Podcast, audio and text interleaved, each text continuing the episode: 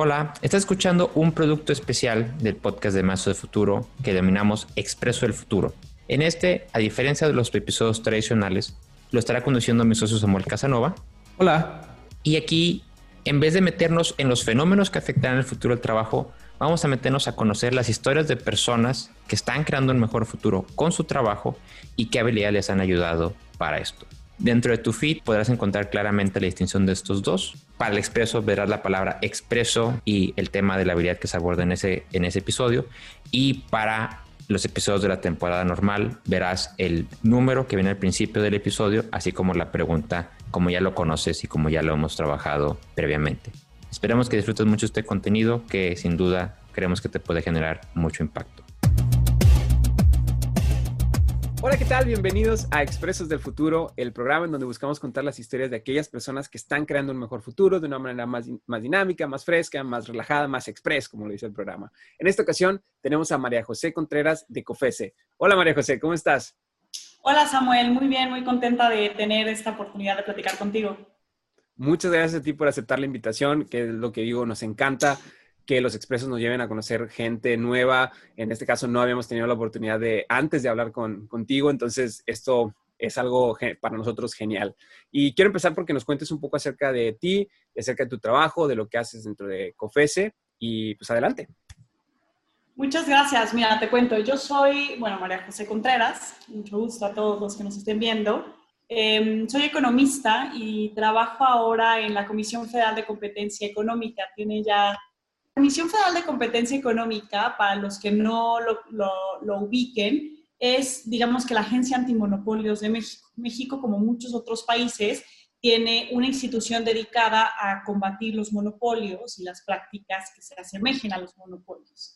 Em, y entonces mi, mi, trabajo ahí o mi labor ahí, mi misión, digamos, ahí es eh, hacer que más personas cada vez entiendan los beneficios de la competencia y promuevan la competencia desde los distintos ámbitos en los que estén. En la COFESE siempre decimos, y ese es nuestro nuestro eslogan, que un México mejor es competencia de todo.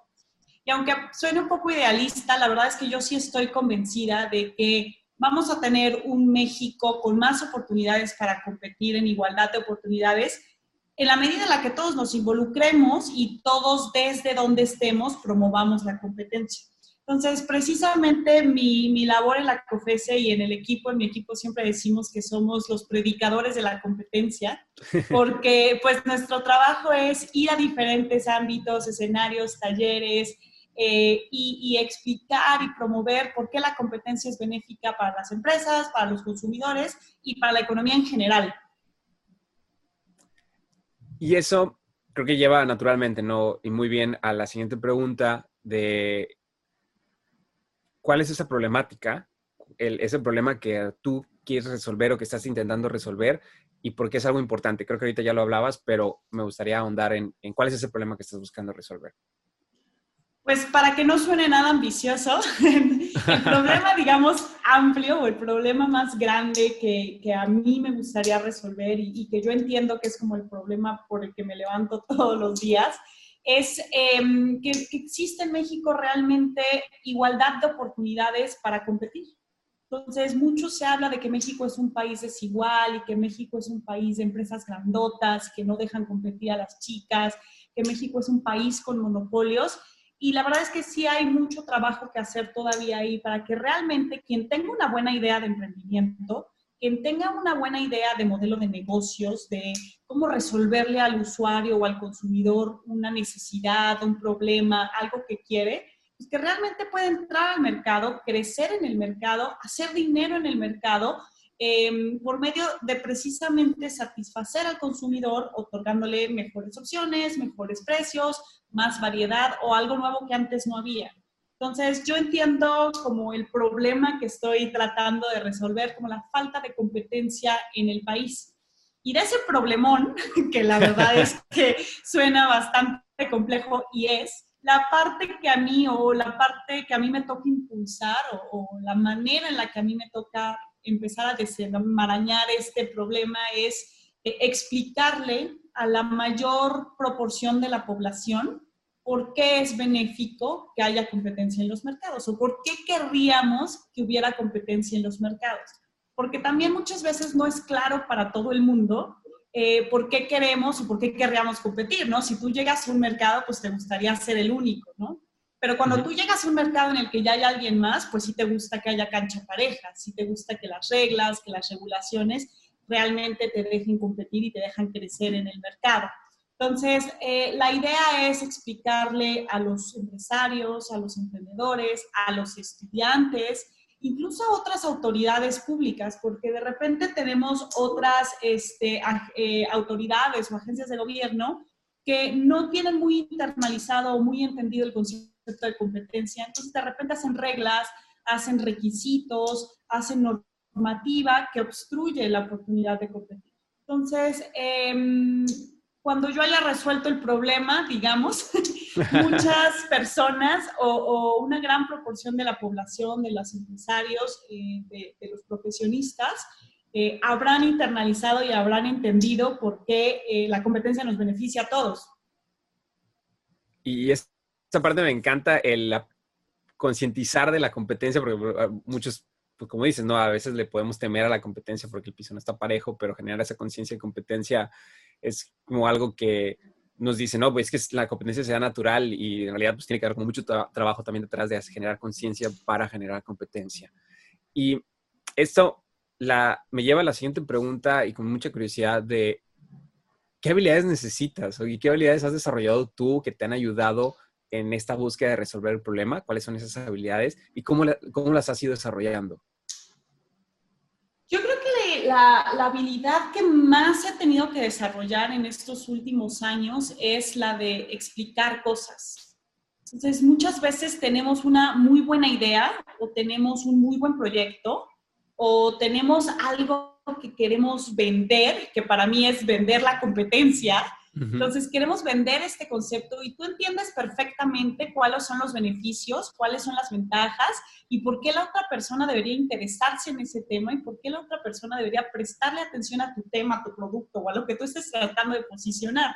Y muchas veces las otras personas pues tienen 8,000 cosas más en la cabeza, 8,000 problemas más en la cabeza y no necesariamente este, están entendiendo por qué lo que tú les estás proponiendo es importante o es siquiera relevante en sus vidas. Entonces, yo creo que una habilidad eh, que me ha servido mucho desarrollar es aprender a explicar cosas que a veces son complejas técnicamente. O sea, a veces no es muy fácil explicarle a un empresario eh, a qué multas se puede hacer acreedor si se pone de acuerdo con sus competidores. O por qué ponerse de acuerdo con sus competidores para subir los precios, por ejemplo, es ilegal y que la comisión te va a investigar y en tu caso se va a sancionar no es fácil explicar esto porque hay sectores en los que pues, eso se hace de toda la vida, ¿no?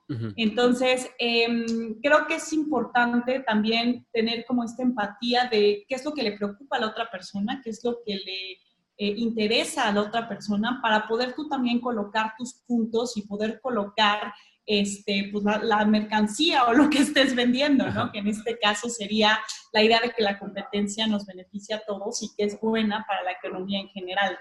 Entonces, eh, pues yo creo que esa es una habilidad que, me ha servido mucho y es desde, desde bocetar ideas, desde poderlo hacer gráfico, desde poder traducir una idea que tú tienes y poderla comunicar en el lenguaje de la otra persona.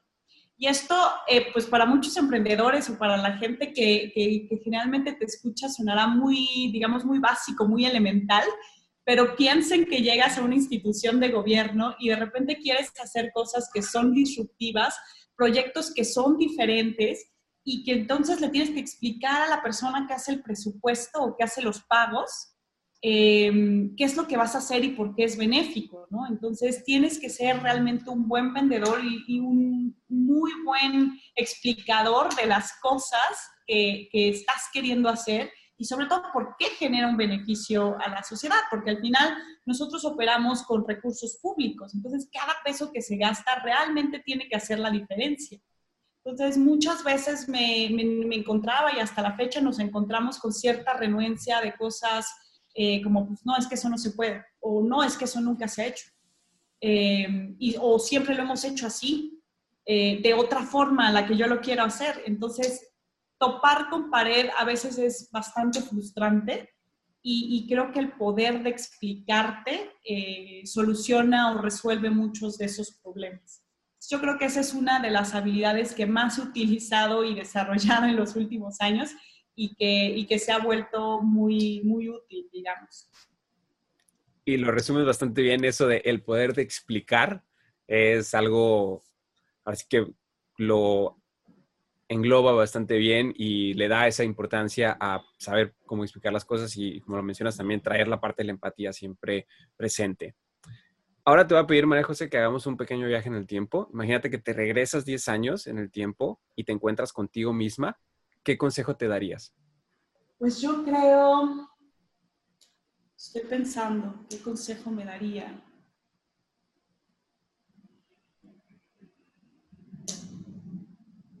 Pues supongo que aprender a mm, o estar más dispuesto a escuchar, porque mucho de lo que nos quejamos a veces es eh, precisamente lo que no hacemos, ¿no? Entonces, em, yo creo que me hubiera ahorrado muchos ires y venires y muchas topadas con pared si hubiera estado quizá dispuesta a escuchar y, aprender de otras personas eh, o, siquiera a tratar de entender dónde estaban las otras personas o por qué las otras personas estaban viendo las cosas como las estaban viendo y de forma diferente a, lo mío.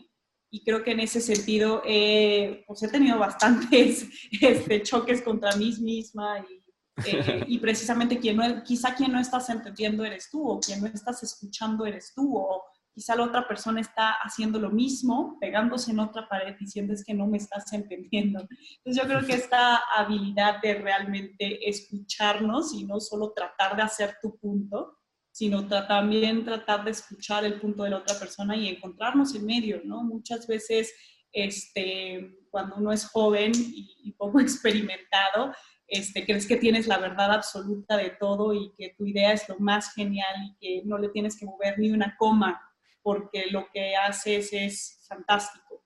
Y sí, muchas veces sí, pero incluso cuando sea fantástico le tienes que mover muchas comas para llegar a un punto en el que, en el que pues, satisfaga las necesidades no solo tuyas, sino de, de, más personas. ¿no? Y a nosotros nos pasa con muchos proyectos. De repente se nos ocurre un proyecto que creemos que es genial y nuestra, nuestra, nuestro pleno está conformado por siete comisionados. Entonces, pues todos esos siete comisionados siempre tienen perspectivas, opiniones diferentes y nutren los proyectos. Cuando tú sometes un proyecto a su, a su opinión, resulta una cosa bastante diferente a lo que tú habías sometido. Entonces, muchas veces eh, requiere mucha humildad para decir, sí mejoró, o para decir, no entiendo en qué sentido está mejorando, pero confío en que esas personas que están ahí están ahí por algo y realmente su, opinión o su input está eh, nutriendo este, los proyectos. Y generalmente siempre salen proyectos mucho mejores cuando escuchas y cuando te dejas este, retroalimentar por el mayor número de personas este, posibles.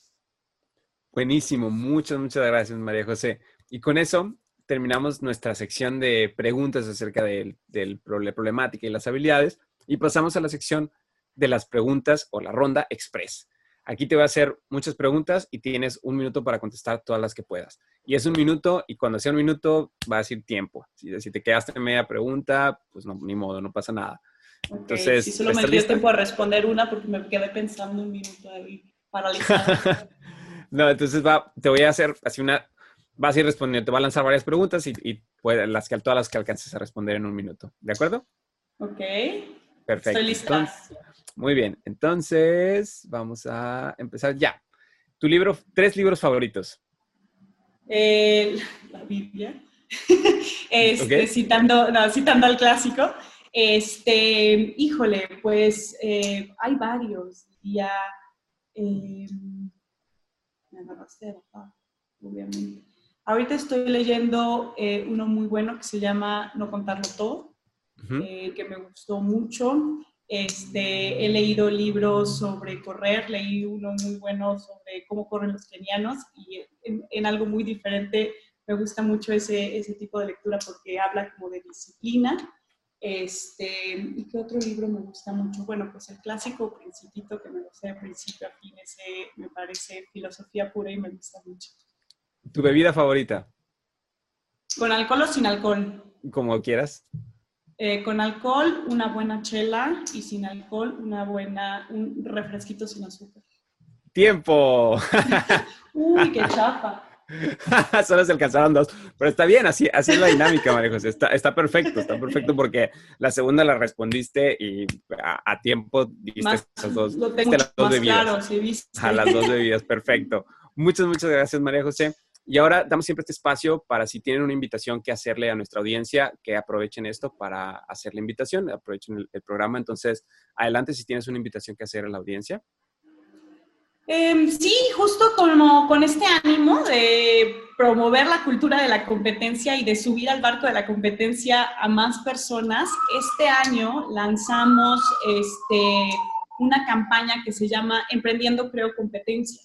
Entonces, en la COFES estamos convencidos que todos los esfuerzos que hacen los emprendedores por eh, tener y posicionar sus ideas en, los mercados trabajan en beneficio de los consumidores, porque al final somos nosotros quienes tenemos acceso a un nuevo producto, a un nuevo canal de distribución, a un nuevo modelo de negocios que antes no teníamos.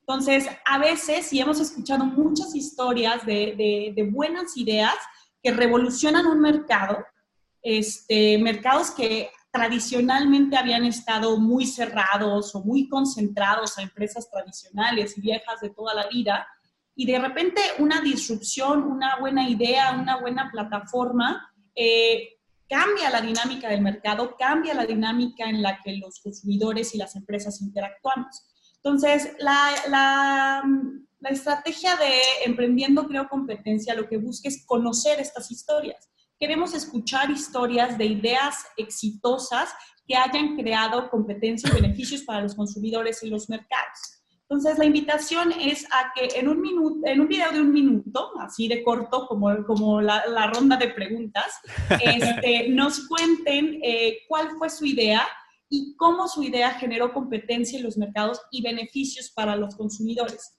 Y que lo suban en COFESE.mx, COFESE.mx, eh, ahí está el banner en la página principal, que lo suban ahí para que nosotros podamos escoger los, los mejores y podamos, este, digamos, darles vuelo y que todos nos enteremos de, de, estas ideas emprendedoras que están generando beneficios para los consumidores mexicanos, sobre todo en este contexto en el que vamos a necesitar de muy buenas ideas para jalar la economía de regreso, ¿no? Buenísimo, perfecto. Vamos igual a estar compartiendo la información dentro de los copies que hagamos de redes sociales, entonces ahí estaremos poniendo los links, que igual las instrucciones como las mencionas.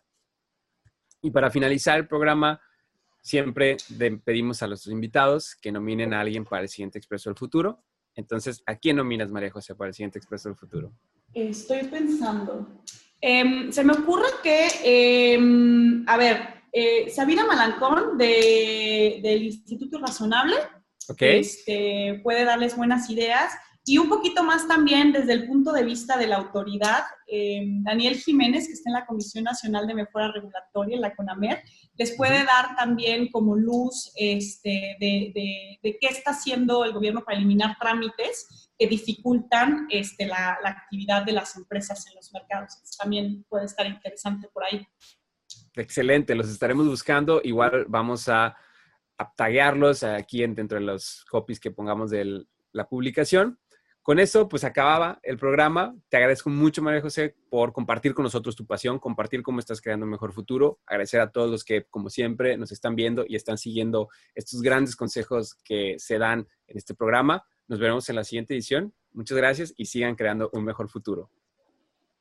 Chao. Chao.